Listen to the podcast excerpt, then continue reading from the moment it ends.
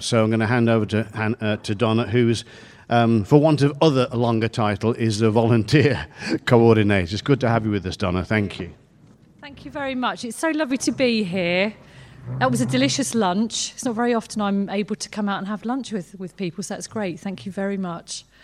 Um, I just wanted a couple of minutes with you, really. Um, now, the gentleman who was just speaking, I don't know his name, but he was just saying that some of you might have have some experience of of working or being part of Dorothy House, or you may have had relatives or friends that you know of who've been in our care. So, really, just to bring you up to date, really, with where we are at the moment and, and what we're doing. So, I just wanted to do that if that's okay.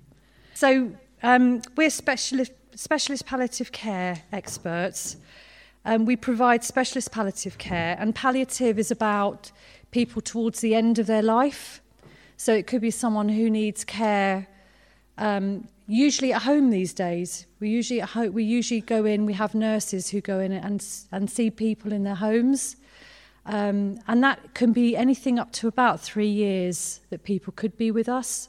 We've got some patients who've actually been with us longer but it could be up to about three years. That's normally an average. Or we could have someone who needs to come into our care for a matter of weeks before they die, and that's fine as well. So, um, our staff include doctors, nurses, therapists, carers, and counsellors, and we see patients in their home, and we also have a hospice at Winsley I don't know if any of you have been up there to Well Winsley Hospice. Yeah, some people are saying yes, that's great. Um, but we do tend to care for more and more people in their own homes because that's where they want to be. Um, so they work closely with GPs, um, with community nursing teams, hospital staff, and other healthcare professionals to ensure a high standard of care and support and we are regularly inspected by the Care Quality Commission, which we have five stars for at the moment, which is great. So, what does our community landscape look like? Well, we look after people from Malmesbury, right up in the north end of our patch, all the way down to Shepton Mallet in the south. And our local teams are working in your community so we cover approximately 700 square miles. And recently we've taken on a new area, which is around the Chew Magna area. So we've got another few, it's probably about a 20 miles um, square area that we're looking after. We're just starting to look after patients there as well. Um, we have 10 community palliative care teams. So they work out in the community and they're mo- most, mostly made up of our nurses.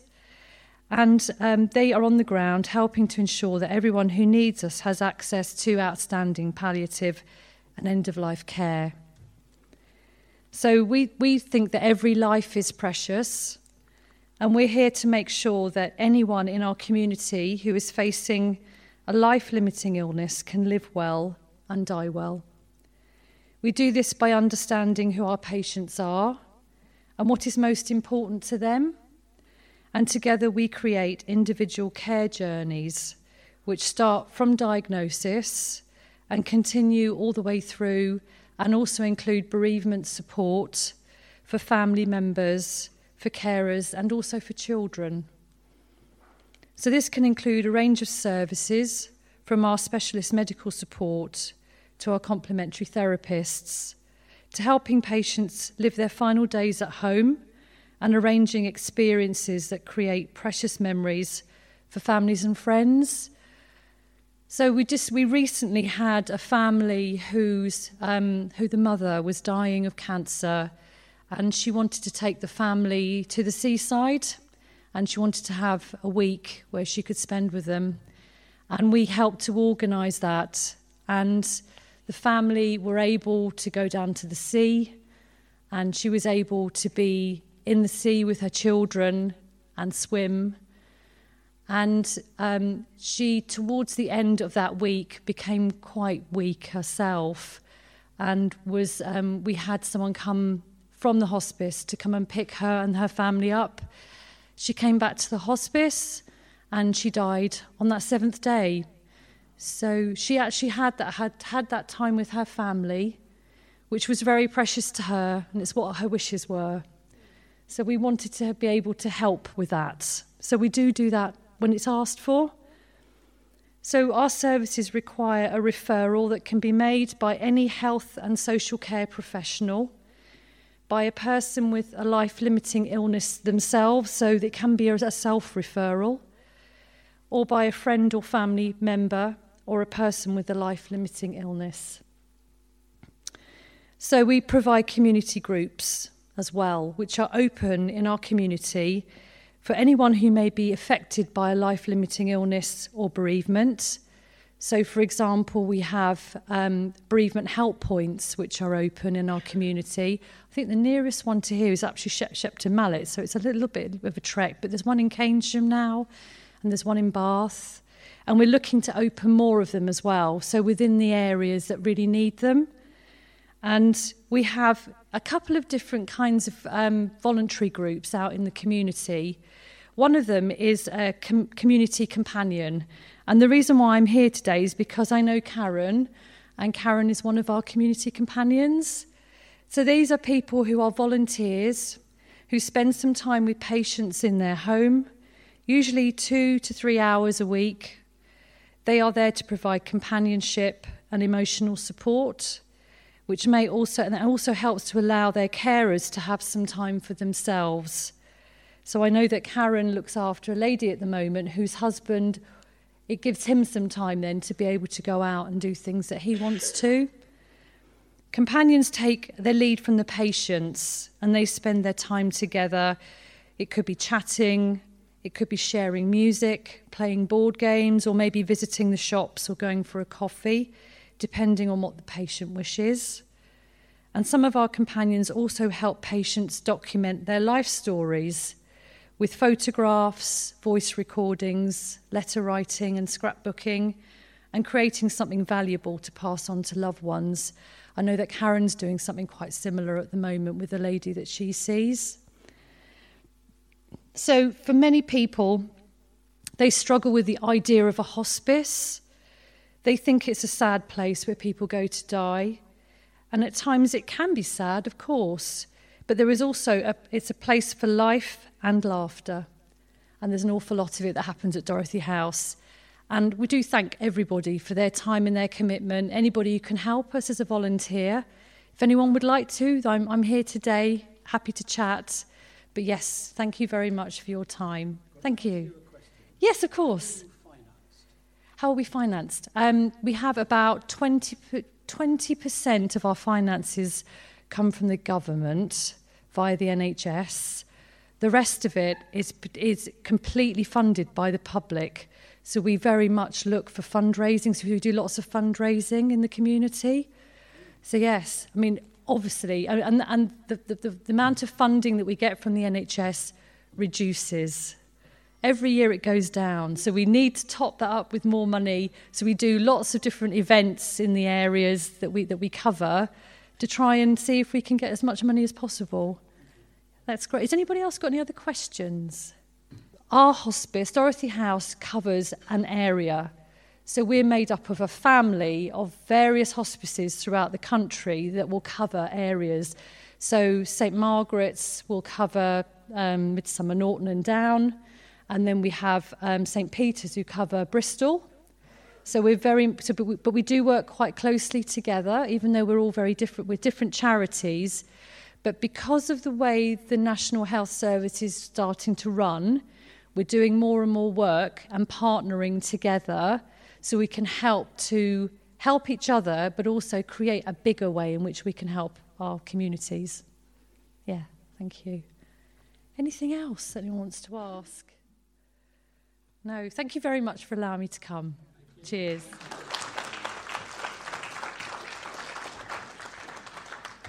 Thank you, Donna. we agree with you that uh, every life is precious, isn't it? The Bible says we're sacred as human beings because we're made in the image of God. Every individual is uh, special to God. So thank you for the work you do. And uh, if you haven't found a way yet to support Dorothy House, have a chat with Don. There's plenty of ways you can do that. Have you, have you been in the new furniture store in Midsomer Norton High Street? There's good stuff in there. Yeah, so go in there. And bereavement wise, you may or may not know that we are currently coming to the end of our bereavement journey course that we're running. We hope to run another one in the spring, that's right. So we're trying to bring some uh, bereavement uh, journey, grief, dealing with your grief in this area the best that we can. So if you're interested in that, have a chat with Karen too, because there'll be a new course hopefully in the spring. So thank you again, Donna, for coming and for sharing with us. Okay, I'm going to hand over to, to uh, Nigel now, but a little bit of background. Nigel was born and brought up in the Lebanon, I believe. Uh, and then uh, he's uh, Peter and Margaret's son in law, for those that want the family connection. Uh, but also, um, he's, uh, I think, you're the nephew of Arthur White. That's right. Some of you might remember Arthur White from Norton Hill and elsewhere. So, uh, Nigel is the uh, nephew of Arthur White, too. So, it's good to have you with us, uh, Nigel. And, and having come back, you then returned to the Lebanon, I think, and stayed there for about 17 years, is that right? And, and worked over there. And uh, you know the Lebanon has always been a bit of a flashpoint in the Middle East for lots of reasons, and currently is too. So I'm sure that Nigel's heart is very much praying towards peace in the Lebanon and in the Middle East. And um, he returned with his wife. Uh, you're still working, I believe. Yeah. Is it in real estate of some kind? There you go. Yoko Margaret, you passed with flying colours in real estate. It's good to have him with us. I'm going to hand over to him. But let me, before we do, I'm just going to pray for the work of Dorothy House, okay? Father God, we do thank you for the work of Dorothy House in all its different areas and different ways. We pray that they would know that as well as supporting them financially or volunteering, we will pray for that organisation that they're able to continue to give that palliative care to those that need it so much and those that care for them. We ask it in Jesus' name. Amen. Thank you, Nigel. Well, thank you very much, and it's nice to be with you. Uh, I was uh, preaching at a small church in uh, Claverton Down. No, Claverton, I think it was. Or was it Claverton Down? Claverton. And uh, a, an elderly lady came up to me afterwards and said, Nigel, that was wonderful. You were short and loud. And I said, Thank you very much. We aim to please. So hopefully, I'll be short and loud, but there we are. So I've really been asked to talk about my journey, and it is quite a weird one. You've heard some of the sort of highlights, but I'm going to go through it in a bit more detail. And uh, it is a strange one. Um, if you have any questions afterwards, I'd be very happy to answer them. I was toying with the idea of speaking on the conflict in the Middle East, but I thought that you've probably had enough of that in at least the short term, which is very, very sad. And as Mike was saying, my heart is tremendously saddened by what's going on. I have many, many friends still in Lebanon, and I do, but we'll come to that in a minute. So I thought what I'd do is I'll tell you where I am now. Well, you can tell where I am now, but I'll, I'll put a bit more meat on the bone. And then I'll tell you how I got here. And during that time, I'll tell you some of the sort of highlights in my life and so on that may twig some memories or may make you think. So, at the moment, I'm 54, soon to be 55. My wife looked at me the other day and said, Are you going to be 55 in January? And I said, Yes. I thought that was very rude, but there we are. She can't help being Margaret. No, I'm joking. I'm joking, Mum. I didn't say that. I didn't say that. I, was, I, I promised I would not be rude about my in laws, but it, it's, it's very difficult. So, I'm, I'm 54 and I work as a, now wait for it, this will put you to sleep. I'm a business development director and ops manager. How boring is that? Yeah, don't go woo, it's very boring. So basically, I try and sell people stuff, and when I've sold people stuff, I try and make sure we do it for them. That's the ops part, the operations manager part. I work for a company based in Leicester, even though my main work is around Bristol or London, but I'm sometimes up in Leicester, and I do quite a bit of traveling around the country. Very rarely, never go abroad really for work, so it's just round the country. We live in Shepton Mallet, or as we like to call it now, Shepton Malay, because since moving there, we've obviously, you know, made it a little bit more fashionable. It's a bit like living in Yate as opposed to Yate. Someone told me that once, but there we are. So we've, we've, we, have we have lived in Shepton Mallet for the last year approximately. And before that, we were 10 years in Bath, but I'll come to that as well. Uh, I am married, as Mike was saying, to Peter and Margaret's oldest daughter, Annette, and we've been married 31 years. In October, we celebrated our 31st anniversary, and we have three children, all grown up, all away, so we are empty nesting, which is terrible, of course. I was about to say wonderful, but I shouldn't have said that because it'll get back to them. So, uh, Nadine is our oldest. She lives in London with her husband. She's a teacher. She's head of science at a school in Paddington. And our middle one, Maria, is studying to be a doctor, studying medicine at Southampton University. And Sam, our youngest, our baby boy, is massive now and is studying mechanical engineering at Southampton University as well. So, but he's on a year's placement. So, that's where we are now. So, I was born in 1969, end of the 60s, and I was born in Beirut in Lebanon. And the reason I was born in Beirut in Lebanon is because my parents were missionaries out there. So, my mum and dad met in North London. They got married in 1960, and then they went out to Lebanon for two years. And they came back in the year 2000. So they got it a bit wrong. They couldn't really count very well. So my brothers, my two older brothers, and myself were born out there. And as you know, 1969 was very close to the start of the Civil War and so on. And in fact, we didn't used to come back to England that often. So fir- my first time back in England was when I was five years old in 1974. I don't know if you know those days when missionaries only came back every five years or so. When we were out there, we were back almost every summer, but those days were different. They used to come back by boat, so it took a bit longer. So uh, my first time back in the UK was in 74, and then we went back out, and in 75, the Civil War started. So I remember when we l- went to live in Bath, we lived on a particular road, I won't tell you which one, and when I told someone that's where we live, he said, Oh, Beirut. And it was a very weird thing because that road had a bit of a, a, a, reputation as being a bit of a troubled road. And what do we think whenever we think of something troubled? We say, oh, that's like Beirut. Now, maybe that's changed slightly, and there are other places we'll call, we'll call different things, but it was strange to be in Bath and then still be back in Beirut, but there we are. Um, as I say, 75, the, the war started. And so my mum and dad decided that we needed to leave. So we left for, I was actually out of the country for two years. Dad went back because he was the headmaster of a school and he carried on teaching at the school. The school had to move because obviously different lines were drawn up. But before we left, one of my, my first memories actually, it's quite weird. I don't have many memories of when I was a young kid. And I'm not sure if it was because of the war, but it's strange. I can't remember any memories. Like I say, when I came back to England in 74, I don't remember anything about that. Nothing. And I was five, so it's strange. Maybe you've got memories that you can remember when you were younger. Anyway, in 75, this is one of my first memories, when I was six years old, our house was on the front line in Beirut. And there had been some sniping so I don't know whether you know a lot about the Lebanese civil war. It was largely, it was a very, very complicated war, but it was largely between the nominally Christian phalangist militias and against, if you like, the Palestinian militias, but also the largely nominally Muslim militias in that country. Our house was on the Christian side, but only just. And I remember there was a knock on the door. We were on the third floor of this building, and we opened the door, and there were two phalangist fighters there, Christian militia fighters.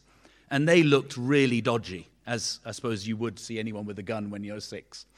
And they pulled us out and said, Stay outside. They were very good to us, to be fair. They didn't mistreat us. And they went in and searched the house because they thought that someone was sniping from our house into their areas. And so that was strange because that stuck with me. I don't, like I say, I don't even remember getting on the plane to come back in 75. It's weird. And yet that has always stayed with me, maybe because it was a little bit traumatic, but I, I, I, I can blame a lot of things on that, but it's probably unfair. So we came back in 75. Mum and dad, and me and John and Steve, we stayed here. To, uh, mum, mum stayed with us for two years, dad went back. And then in 77, we all went back again. So we moved house up into the mountains, lovely village in the mountains of Lebanon. I don't know how much you know about Lebanon. Absolutely beautiful country.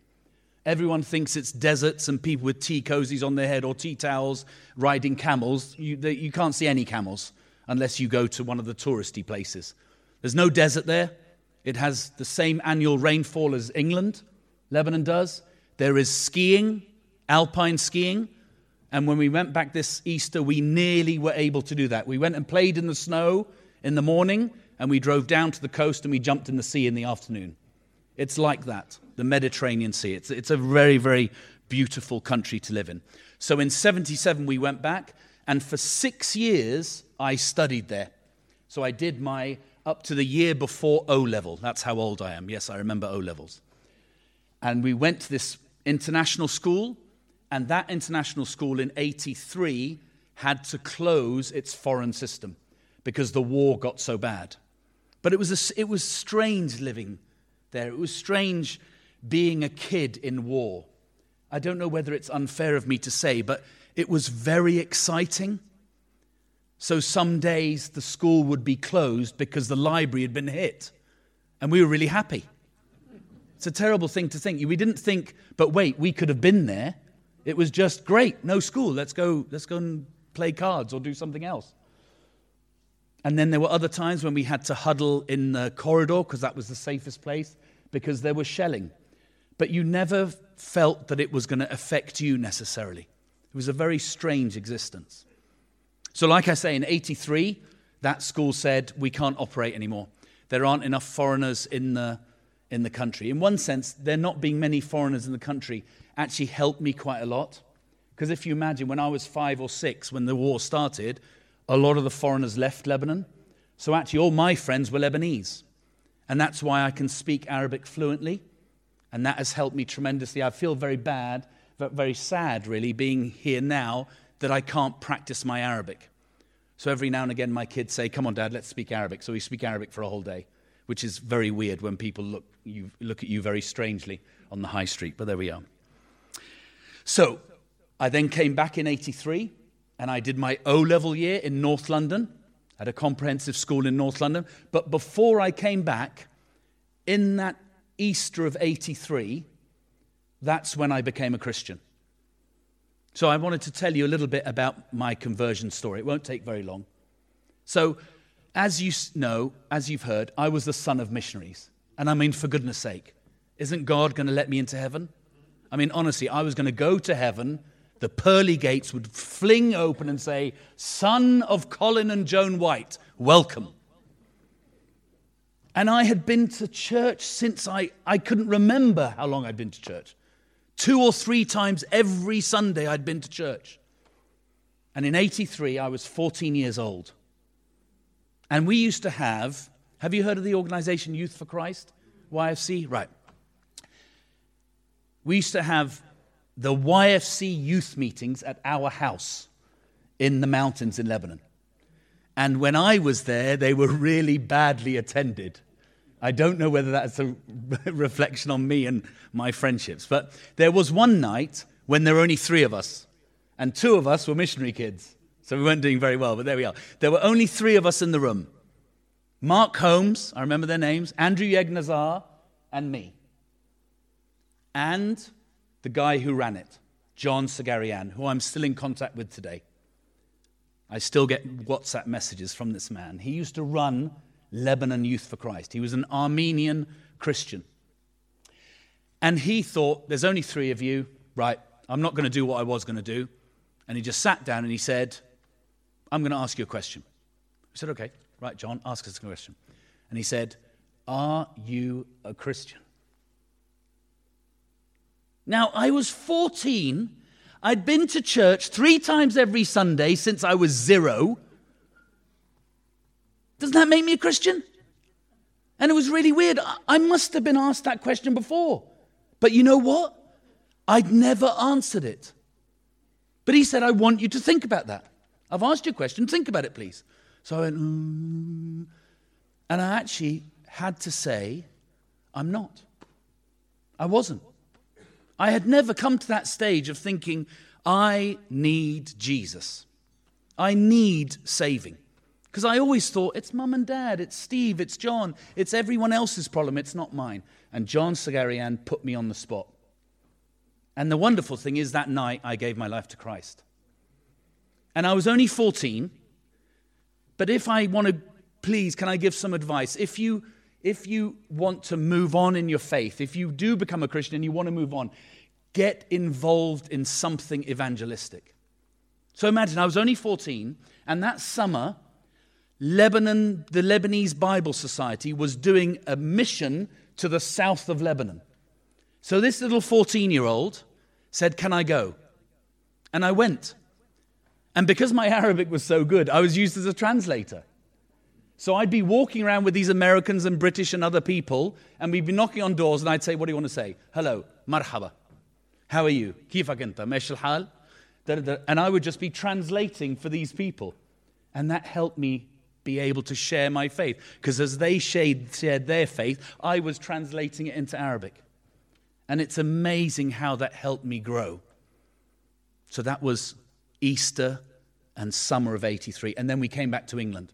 And I was thrust into a comprehensive school in North London, having never really lived in this country.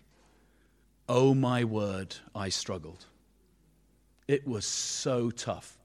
I had the wrong haircut, I had the wrong clothes, I had the wrong accent. And that's something, if you ever know people who are third culture kids, that's what they call us now. We're not missionary kids anymore, we're called third culture kids, TCKs. That's one of the most difficult things about being a TCK.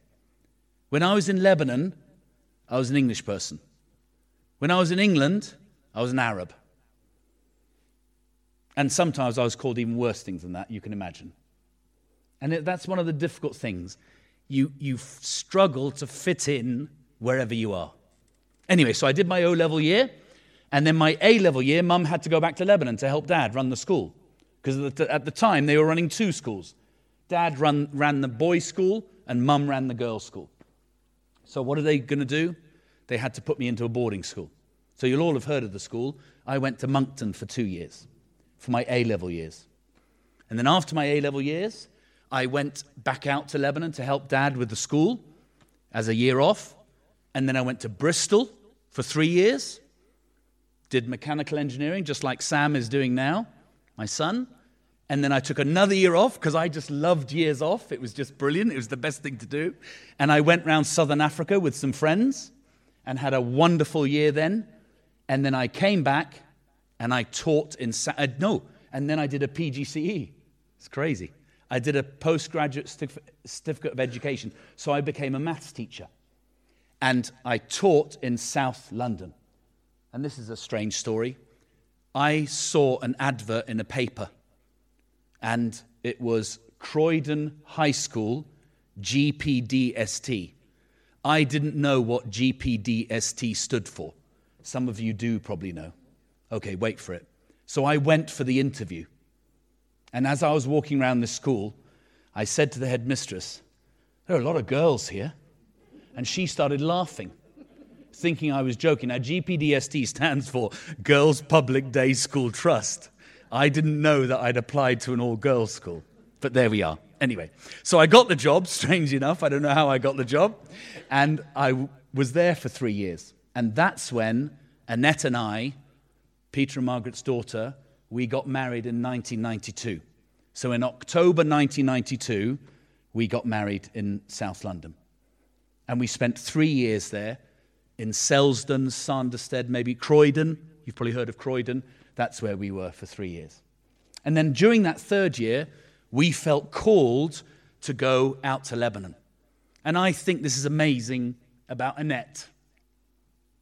She's an amazing woman anyway, and I'll get emotional, but this is why she's most amazing. We had thought, no, no, we'll go abroad, but we'll go somewhere where neither of us know. And then suddenly in that third year, she said, What are we doing, Nigel?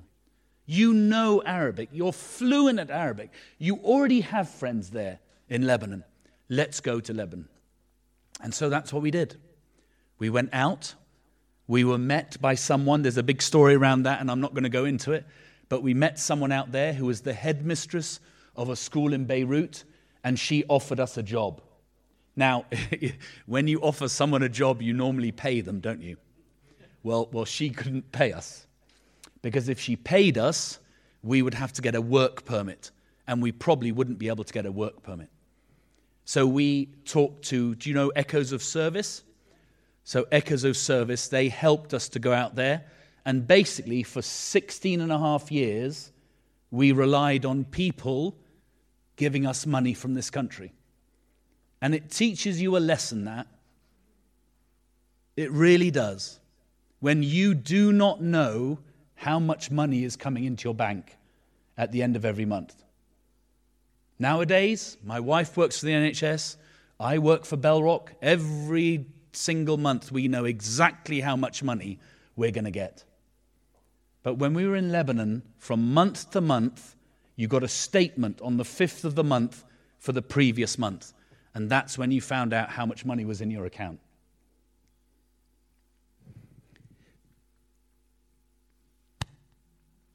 And for 16 and a half years, we never needed for anything. It is an amazing thing.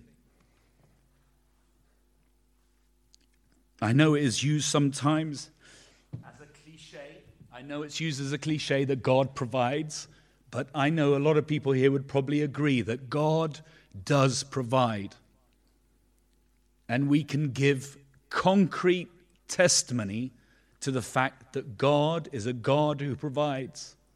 If He calls you, He will equip you.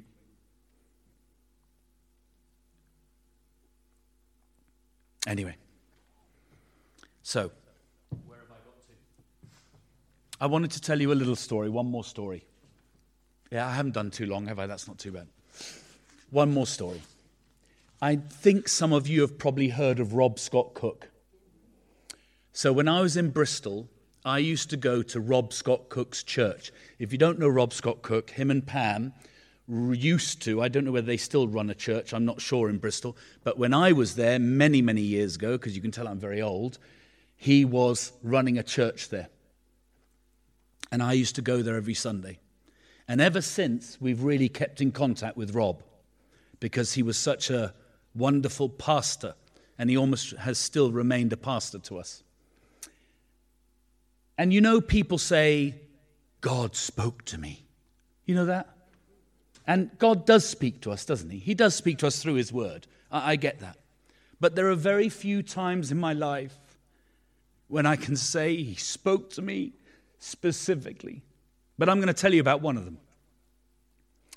When you come back from where you're serving as a missionary, and you come back to this country, what you tend to do is go on something called deputation, which means you go around speaking to hundreds and thousands of people and you get completely knackered.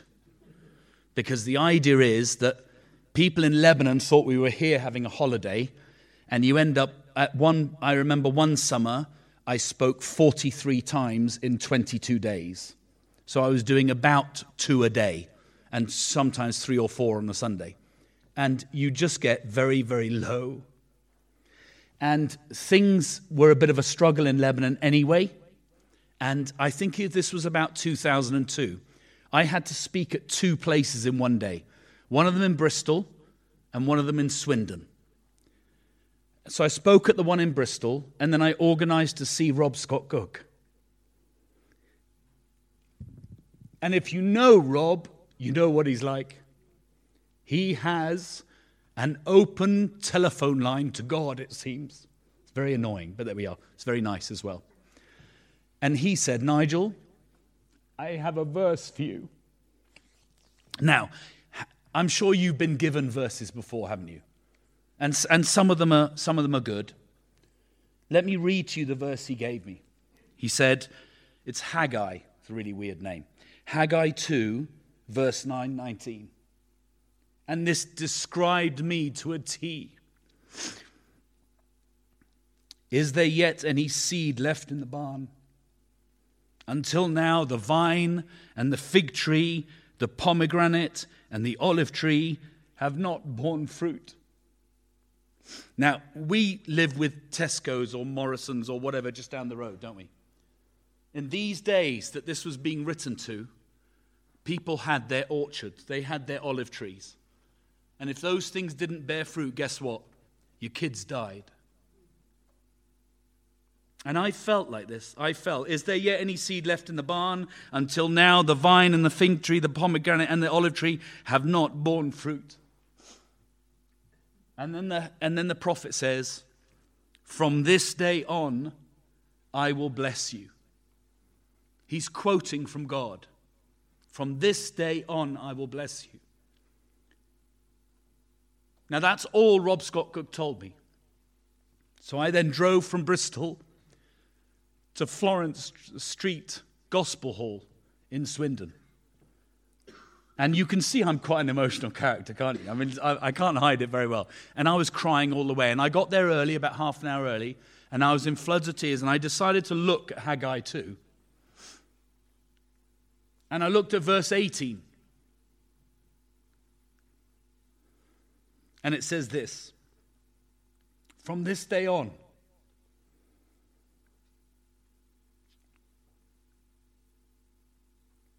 from this 24th day of the ninth month.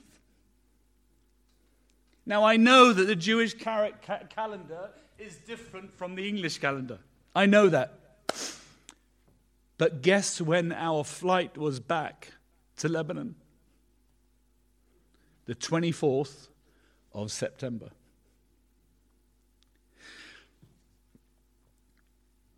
And I, I, I can't describe the feeling I had when I read that. That God cared enough to give Rob Scott Cook a message that was so specific to me. And this is something that's very powerful for me because I knew I was not worthy. And I knew I was not lovable. Now, you may look at me and think I am, but I know I'm not. But the great thing is about when you follow God, it is not about you being lovable and it's not about you being worthy. It's about His character. It's not about your character. And that is very powerful. It is to do with Him being loving rather than us being lovable. And so we went back to Lebanon, and it was a, it was a good end to our time there. It was a very tough end to our time there, but it was a very good end to our time there. And so we come to now. My brother is still out there. He runs a school out there. So when we got out there, in 1995. For 10 years, I was basically deputy head of a school in Beirut, the capital. And then in that 10th year, God called us to head up a school in Tyre, in the south of the country. So the famous biblical Tyre, which is only 12 miles from the Israeli border. And the school was 95% Shiite Muslim. Now, I don't know whether you know the difference between the Shiites and the Sunni Muslims and so on, and I don't want to go into that because then your tea will burn, let alone your lunch. So I'm not going to go into that. But one day maybe we'll have that discussion. Because I think it's very, very important to not be ignorant. Or let me ask you, plead with you, if you are I don't mean to say ignorant and rudely, but if you're not sure of something, try and learn about it rather than pass comment on it. And you know where I'm going with this. In the last few weeks, there's been a lot of talk. And it's very, very sad. The whole situation is sad. And I'm not going to go into it because it would be, it would be difficult. But when we were in Tyre, 95% Shiite Muslims, I used to have tea every two weeks with the Hezbollah representative because I ran a school in his city. It was basically their city. And we got on very, very well. Haj Abdel Nasser Sroor, his name was. He had a daughter who was very ill at one point, and that he took her to Italy to have some treatment and so on. He was a lovely, lovely man. And it was, it's difficult now to think of those students in the school. A lot of them were Palestinians. Most of them were Shiites, as I said. We had a lot of UN families in the school, United Nations children, Fijians, Irish children, and so on. And it was a wonderful time because even though it was largely Muslim, once a week they had chapel. And at every graduation, I was able to do a talk from the Bible and this will shock you. Every time I read from the Bible, guess what happened? Everyone stood up. It was wonderful. And they were very open to it. As long as their child was educated well, they were happy to send them to. And it was called the Lebanese Evangelical School in Tyre. It was very clear we were Christians and we were evangelicals. And it was a very special time, that six and a half years, that we headed up the work there. And then after that, we came back, and I did an MBA at the University of Bath, and that's how I got the job I'm in now. 10 years in Bath, one year in Shepton Mallet, and that's my journey. Does anyone have any questions? I don't I know some people need to go and so on, but if anyone has any questions, I'd be happy to answer them or maybe while you're having pudding or coffee or whatever you have now. Can you speak a sentence of Arabic?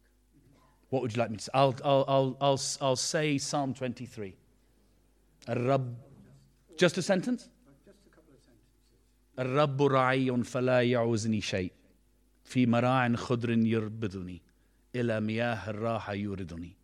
So that's the, that's the classical Arabic the, the Arabic that the Quran would be written in. And then the strange thing is, the slang Arabic will include English words. So the word weekend is used in, is in slang Arabic because they have no word for the weekend. So it's a bit like French, I suppose. Weekend is used in French as well. So mm, that's all right. It's a lovely language. It sounds like you're angry with everyone. It does sound like it does. It does sound like you're, you're, you're cursing their mother or something, but you're not. You know, it, it can, it's a very guttural. Line. So there's, lot, there's two H's. There's ha and there's ha, and there's ta and there's ta, and there's sa and there's sa. So there's lots of different, and it's very difficult to know the difference between them. But, uh, but you, when you're brought up with it, you get it. Thank you.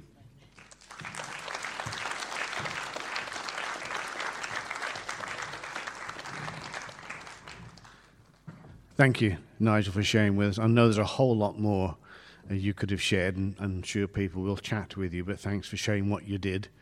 It's good to see a bit of passion and emotion too, talking about what God has done in your life. And uh, isn't it sad that the, the very first casualty in any conflict is the truth? And we've seen that day in and day out, sadly, in the current situation. So we need to go to the one who is the truth to get to the bottom of these. But thank you again, and the Lord bless you and Annette and the family too, as you continue to serve Him in a in a different area of ministry. Let's just pray for Nigel and the family, then we'll have our dessert together. Father God, we do thank you that you do have a plan and a purpose for each of your children, and sometimes it takes us to places we may not choose to go to, into situations that we find difficult and challenging, and yet, as we have heard today, whatever you call us to do, you equip us to accomplish your work and purpose. We thank you for Nigel and Annette and for their family, both their immediate family and wider, Lord. We pray a continuing blessing on them, that they might know your ongoing provision because you are still their employer, and that, Lord God, they would know that um, you are a faithful God, that the work you have begun in them, you will also bring it to completion. And we do pray for the nation of Lebanon, particularly at this time, teetering on the brink of getting involved in a growing and dreadful conflict. We pray, Lord, for wisdom, for peace, for truth to prevail, for righteousness to flow like a never ending stream. We ask it in Jesus' name. Amen. And uh, Rob and Pam have kind of retired now from Woody's. They are still ministering because they're my prayer partners, so I know Rob and Pam well. So they're not ministering at the moment in a formal way. They retired about two years ago. Had a great send off. It's on YouTube if you get a chance to watch it. So uh, they're still around at Woody's. And if you know Woody's at all, they've grown into a number of churches in the Bristol area, serving uh, the area of Bristol. So uh, check it out anyway. So it's time for us to have our dessert, and then we'll bring things to a close. Thank you again, Nigel.